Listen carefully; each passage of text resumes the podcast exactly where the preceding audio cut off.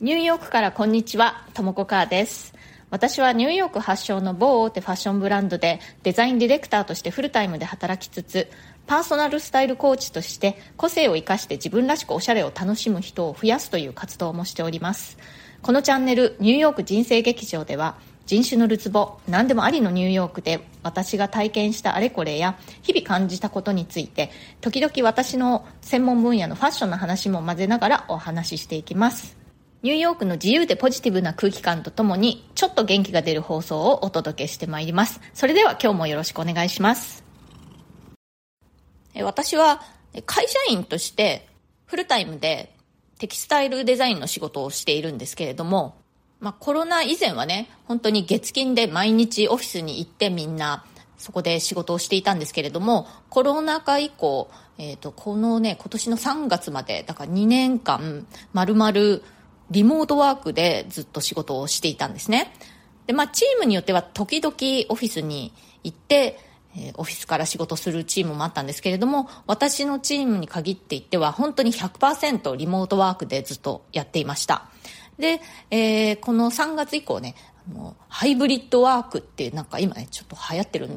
と思うんですけれども、その週のうち何日かをオフィスで、で残りを家から仕事をするみたいなスタイルを会社全体で始めて、で、まあ私のチームもね、その週によるんですけれども、まあ大体平均週ふつかはオフィスに行って仕事をしているんですね。で、オフィスに行くようになって良かったことは、まああの仕事の内容によっては実際に顔を突き合わせて、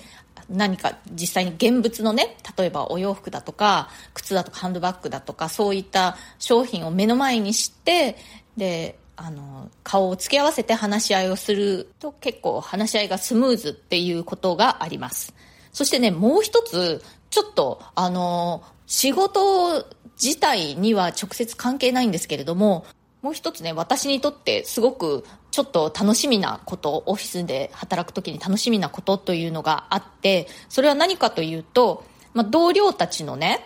ファッションをあの見ることなんです。で、私の働いている会社というのはファッションブランドなので、働いてる人はまああのみんなファッションに興味があるとかね、ファッションが好きな人がほとんどなんですけれども、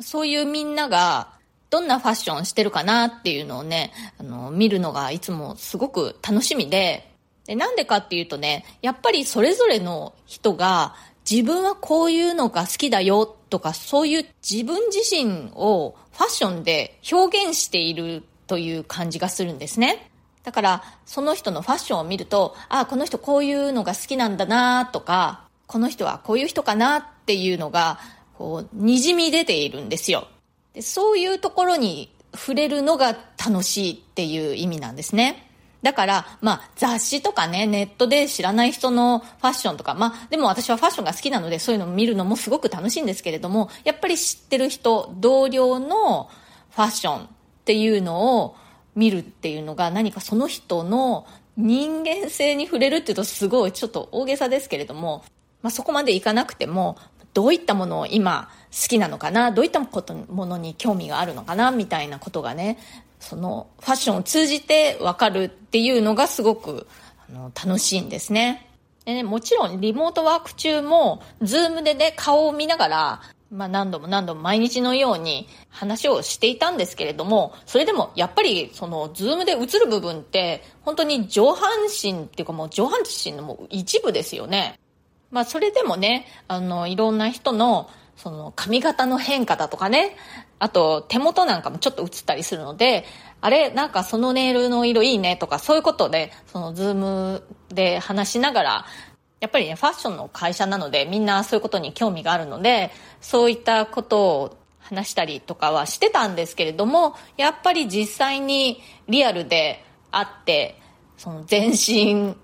その姿を見るっていうのとは全然やっぱり違うなと。なので、まあ今はね、オフィスに週ににかいぐらいは行っているので、そこで同僚のファッションをね、あの見るのがちょっと楽しみです。あとは同僚からも私に何かそうコメントをね、コメントちょっと変ですけども、なんかその新しい髪型いいねとか、その、あの、スカートいいねとか、そんな感じで、その色似合ってるねとか、そんな感じのコメントとかをもらうのもまたコミュニケーションというかちょっと楽しいなっていう感じです。で、その同僚のデザイナーたちなんですけれども、みんなどんな格好で働いているのか、それはね、本当に人それぞれなんですね。私の勤めているブランドは洋服も作っているので、その自社製品を着ている人っていうのもいます。私もまあ時々着たりするんですけれども、別にね、絶対自社製品を着なくちゃいけないとかそういう決まりは全然なくて、まあでもね、そう自分たちが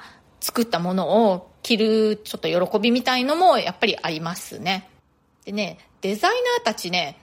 概してあんまりその洋服をね、とっかえひっかえする感じじゃないです。むしろみんなね、あの、このシーズンは、この夏は、私はこれみたいな感じで、割とね、品数少なめに同じものをローテーションで着ているっていう人がほとんどかなと思います。そうするとね、ああ、なんか今はこういう気分なんだな、この人は、とかね、これがすごく好きなんだな、とか、そういう感じに思いますね。で、なんかそれもまたその人らしさが出ているという感じで、やっぱりファッションっていうのはそのコミュニケーションの側面もあるなって思います。本当にね、あの、どういうものを着てるかはさっきも言いましたけど、人それぞれで、もういつも全身真っ黒の服しか着ない人とか、いつもとってもカラフルな人とか、古着を中心にあのコーディネートする人とか、あとはニューヨークのローカルのブランドのものを身につけてる人とか、あとはまあね、ハイブランドのものを身につけてる人なんかもいます。まあでもその場合は全身ハイブランドっていうよりは、なんか靴とジャケットはハイブランドだけれども、T シャツはユニクロでジーンズはリーバイスとかね、まあ例えばですけども、そんな感じで好みでアラカルト的にいろいろ組み合わせてるという人が結構多いですね。ちなみに私のこの春のお気に入りヘビロテアイテムはですね、ニューヨークの地元のね、キャロン・キャラハンっていうデザイナーがいるんですけれども、そのブランドが作っているデニムのスーツです。ちょっとね、ジャケットはね、結構ぴっちりめで、あの袖丈も割と短めで、いわゆるブレスレットレングスっていうんですか。で、パンツはね、すごいハイウエストで、割とワイドめのレッグなんだけども、丈ちょっと短めみたいな。でね、デニムって言いましたけどね、厳密にはデニムじゃないんですよね。綺麗なブルーのガーメントダイ、まあ、あの、いわゆる製品染めってやつですね。あの、洋服の形に縫ってから染めるという感じで作った商品で、すごくね、なんかななじゅうねんだいっぽい雰囲気で気に入ってます。私ね、ここしばらくこう上下セットで着る服っていうのがすごく好きで、私のあのファッション大体カジュアルな感じが多いんですけれども、カジュアルな感じのいわゆるセットアップってやつですか、まあ、時々はねそれをバラバラに上下バラバラに着たりもすることあるんですけれども、そのなんていうの上下セットで、英語でねこういうのをマッチマッチって言うんですけれども、こう上下マッチしてる、もうどこもかしこもマッチしてるみたいな意味でマッチマッチな格好が結構気に入っていて、もともとはねマッチマッチっていう時はなんかこう悪い意味で使われる言葉表現なんですよね。まああの上下をわざとねあえて揃えないのがおしゃれみたいな考え方で、その上下マッチしてるのはなんだろう、あんまりおしゃれじゃない粋じゃないみたいな風に考えられていた時っていうのも確かに過去にはあったんですけれども、今はねなんとなく一周回ってって言うと変ですけれども、そのマッチマッチが気分だなって思っています。まあもちろん毎日毎日がマッチマッチじゃないんですけれども、上下セットの格好をしてるとなんかちょっと面白い気分になるっていうかね、わかりますかねこの感覚。なんかちょっと笑えるっていうと言い過ぎですけど、上下揃っちゃってるところになんとなくこうなんていうのパジャマみたいみたいな感じで楽しいんです。これから夏に向けてもね、何かこう上下柄のシルクでもいいしコットンでもいいし、何かこうセットアップみたいのあるといいなって考えています。はい、またいただいているコメントがありますのでご紹介させてもらいますね。ニューヨーク人生劇場いっしゅうねん、あっという間のいちねんを振り返って思ったことの回にコメントくださいました。ヘイゼルさん、いつもありがとうございます。ともこさん、いっしゅうねんおめでとうございます。お仕事や日常のお話、ニューヨークのリアルなお話、そしてリスナーの質問に全力で回答するともこさんのお話がとても好きです。これからも素敵な配信を楽しみにしています。アンド猫図の登場もということで、えー、ありがとうございます。猫図がね、本当にね、最近静かですよね。今もね、すぐそばにいるんですけれども寝ています。それからあなたのちょっとした一言や優しさが誰かにとって大きな助けになることだってあるの回にコメントくださいました。ギニアコーチさん、いつも楽しく聞かせていただいています。採血の話ですが、私も注射は平気ですが採血が苦手です。注射針を刺し、採血用のカプセル、試験管みたいなものをはめ込むのですが、カチッとはまると同時に自分の血がピューッと飛んでいくんです。これが何やら面白くて笑っちゃうんですよね。自分の血が飛んでいくのを見て笑ってる患者なんてやばいですね。ともこさんとは違う苦手さですがコメントさせていただきました。これからも頑張ってください。はい、えー、ギニアコーチさんありがとうございます。いや私ね、あの本当に怖いので採血されの血を抜かれている時ね、絶対見ないんですよ。一回も見たことないので、まあ、何か試験管のようなものを用意してるなっていうのはあの分かるんですけれども、それをカチッとはめてとか血がピュッと飛んでいくとかいうのは全く見たことないです。怖いです、考えるだけで。あの、ね、あ採血が終わった後にその血の入った試験管みたいのがちょっと目の端にチラッとこう入ることはあるんですけれども、それすらちょっと怖いですね。 あ, あんなにたくさん血を抜かれたみたいな感じでね。それからえー、過去の人気放送、ニューヨークで学んだ人それぞれという考え方をご紹介の回にコメントくださいました。てんてんさん、連休があるのと自由に休めるの、どっちがいいのでしょうね。コンサルとかだとさんかげつみっちり働いて いち、にかげつ休むみたいなこともできたりするみたいです。研修の時に役員の前職時代の話でちらっと聞きました。シェアサイクルはサービス名だけ見ても企業名どころか企業国籍もわからないことが多いのですが、名古屋では名鉄京商、私鉄のグループ会社のものをよく見る印象です。東京はどうやらいろいろ進出しているようですが、鉄道系はあったと思います。過去うろ覚え、フードデリバリーや配車サービスと似ているかなということで、てんてんさんいつもありがとうございます。そうですね、日本は連休、みんなが一斉に休む連休が多いし、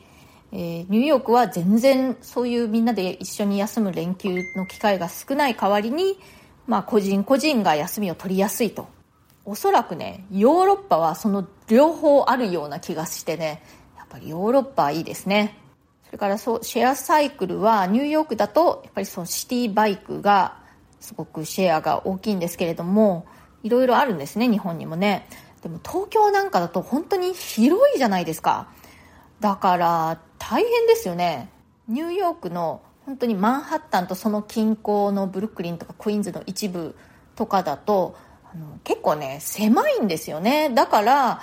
その狭い中にたくさんそのシェアサイクルのステーションがあると、まあとってももうあちこちにあるっていう感じでね、便利なんですけれども、東京みたいな広いところの場合だとどんな感じでみんな利用してるのかなってちょっと気になりますね。名古屋はね、私本当にね一回出張で行った昔ね、日本で働いていた時に出張で行ったきりなので全然街の規模感とかがわからないんですけれども、どんな感じなんでしょうね。でも日本でもシェアサイクルが結構いろいろあるんだっていうことがちょっと私にとってはね、あの驚きというか、うん、日本の方はみんな自分の自転車を所有しているという感じなのかなと思ったのでね、そのシェアサイクルという選択肢もあるんだっていうのが、うん、ちょっとあの驚きでした。こうやってコメントでね教えていただいて、うん、ありがたいです。それからトラのともさんから差し入れの方をいただいております。栄養ドリンクの差し入れありがとうございます。いっしゅうねんおめでとうございます。これからも楽しみにしていますということで、トラのともさんもねいつもコメントとかたくさんくださって、なんとなくお会いしたことはないけれども親しみを感じております。これからもよろしくお願いします。今日は私がオフィス通勤がまた再開して、同僚たちのファッションを見ていろいろ思ったことについてお話ししてみました。今日の放送が気に入ってくださったら、チャンネルのフォローや、えー、エスエヌエス でのシェアなどもしてくださるととても嬉しいです。それから質問やリクエスト、相談、コメントなども大歓迎ですので、コメント欄からか、または私のプロフィールのところに質問できるリンクを貼ってますので、そちらのウェブサイトを使ってくださっても OK です。質問できるリンクから送ってくださると、私だけにメッセージが届きますので、もし匿名ご希望の方はね、そちらをご利用ください。ニューヨークのことやファッションのこと、海外で働くこと、海外で暮らすこと、キャリアのこと、キャリアチェンジのこと、それ以外でもね、何でもお気軽に一言二言でもいいのでね、送ってください。いつもとても楽しみにしています。今日も最後まで聞いてくださってありがとうございました。それではまた次回、ともこかーでした。